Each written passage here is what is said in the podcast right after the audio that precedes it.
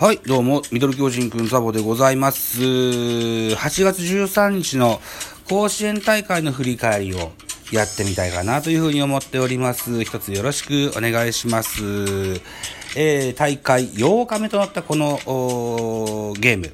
まず初戦ですね、島根県代表、浜田高校対佐賀県代表、有田工業が1回戦目でございました。有田工業6アンダー、浜田高校10アンダー、結果3対5、浜田の勝利となりました。スポーナビ選票です。浜田が3回戦進出を決めた。浜田は2対2の同点で迎えた6回裏、高木と中村のタイムリーで3点を奪い、勝ち越しに成功する。投げては、畑、森の投手リレーで、えー、有田工業打線を3点に封じ、リードを守り切った。敗れた有田工業は5回に一度、同点に追いつくなど粘りを見せるも一歩及ばなかったといったようなスポナビの選評でございます。では、ネット甲子園情報でございます。えー佐賀県代表、有田工業に触れまして、ムードメーカーの山口君に注目していらっしゃいました。地方大会で脱臼した山口選手のために、甲子園に出て、えーグラウンドの土を踏ませようじゃないかと、一致が、一致団結できたそうでございます。山口君、本番に間に合いましてね、えーこの大会、このゲーム、このゲームのバッターボックスに立つことができました。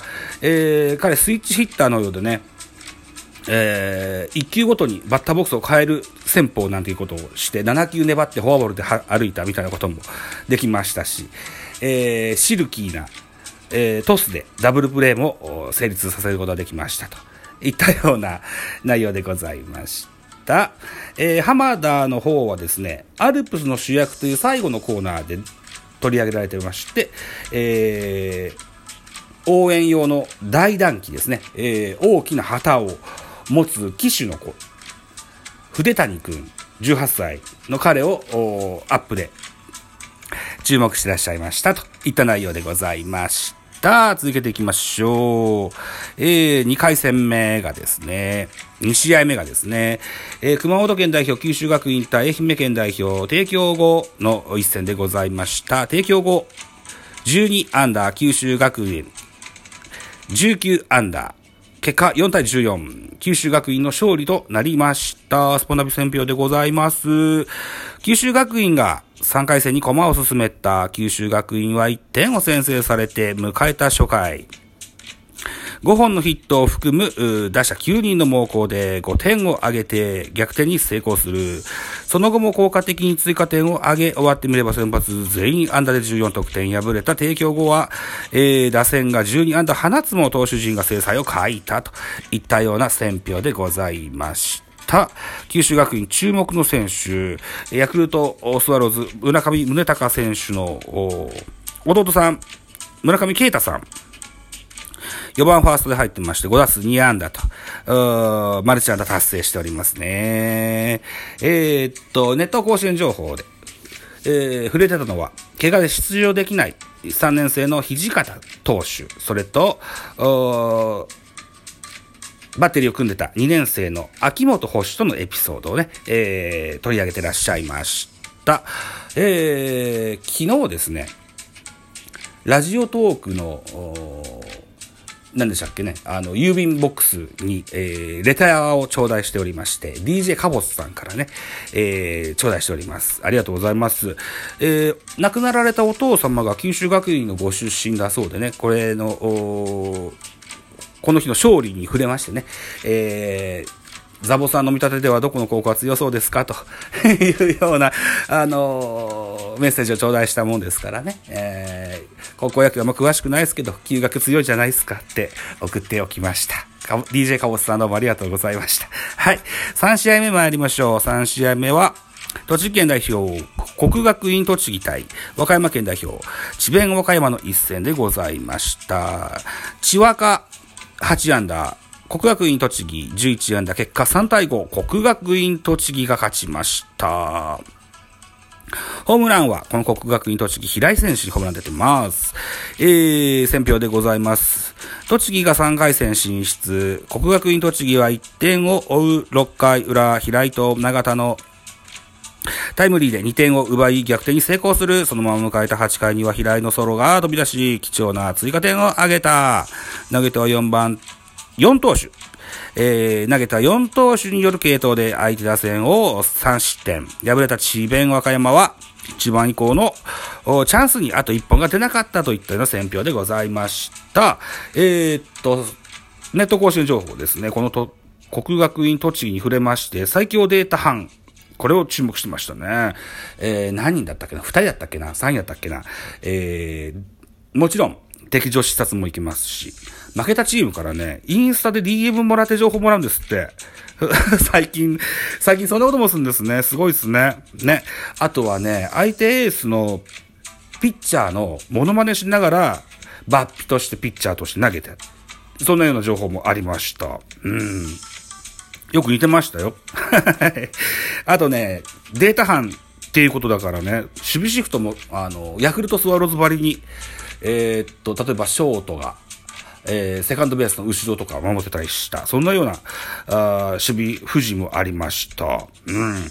あと、古田さんがこのゲームに触れまして、それだけじゃなくって、初球打ち作戦っていうのも良かったよね、と。あるいはこう、バスターなどを絡めた、足を絡めた攻撃、これも良かったと。いった、あもう、手放しで褒めていらっしゃいましたね。うん。そう。まあ、魔曲ジョックロックを撃破と、ジャイキリ達成と、非常に、えー、もてはやした回でございました。あとは、智弁和歌山に触れましてね、昨年の夏のチャンピオンでしたよ、智弁和歌山ね。えー、連覇のプレッシャーが、ああったんでしょうな、といったような、あ夏後というね、うん、コーナーで触れてましたね。はい。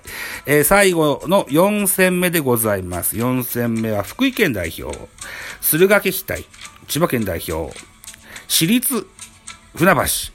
僕らなんか一律船橋として読むことが多いんですけど、私立船橋と、えー、テレ朝の実況アナの方が言ってたから、それに習ってそうしましょう。し、えっ、ー、と、私立船橋、船橋の一戦でございまして、この一戦、ケヒ13アンダー、えー、私立船橋、えー、9アンダー、結果8対6。敵の勝利となりました。スポナビ戦表でございます。駿河気比は2点を5回表、岡村のタイムリーなどで3点を奪い逆転に成功する。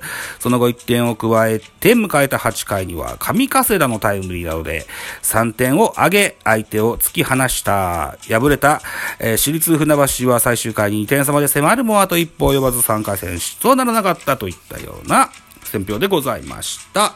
ネット甲子園情報でございます。えー、私立船橋の森本ツインズ。これに、えー、注目してらっしゃいました。お兄ちゃんがテッタさんとおっしゃいます。えー、地方予選では 2, 2本の本塁打、それからチームナンバーワンの盗塁数を誇る3番バッター。弟哲星さんはエースピッチャー。回と3分の2を被安打に脱三振、えー、と、無失点に、えー、初戦は抑えたよといったような、うん、注目のされ方をされていました。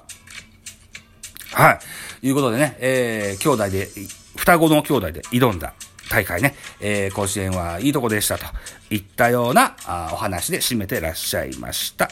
えー、勝利校の駿河家比にはほとんど触れられてなかったですけどもね、えー、上加世田選手、えー、ピッチャーで4番ですよ。このゲームもそうだったのかな？うーん、なんですね。うん。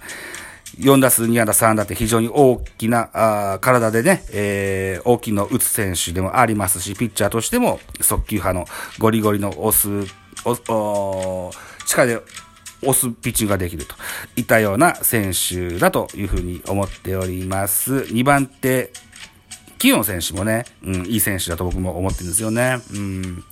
はい。といったところでございます。うん。このところですね、えー、森本ツインズの森本哲星さんも5回から投げまして、103球、うー、被安打9、7失点といったようなあピッチング内容でございましたよと。いったことですかね。はい。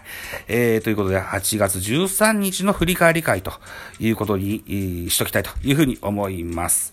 えー、あと、大甲子園で言いますと、私はノーマルジーター、島根県代表浜田高校に貼ってたもんですから、プラス1を獲得することに成功しまして、これで2点となりました。はい。といったところでございまして、えっ、と、本日収録したのが8月14日ですよ。今日の高校支援大会のゲームの振り返りもできるかなというふうに思ってたりするので、えーまたお楽しみなさってください。ありがとうございました。またお耳にかかりましょう。バイチャー。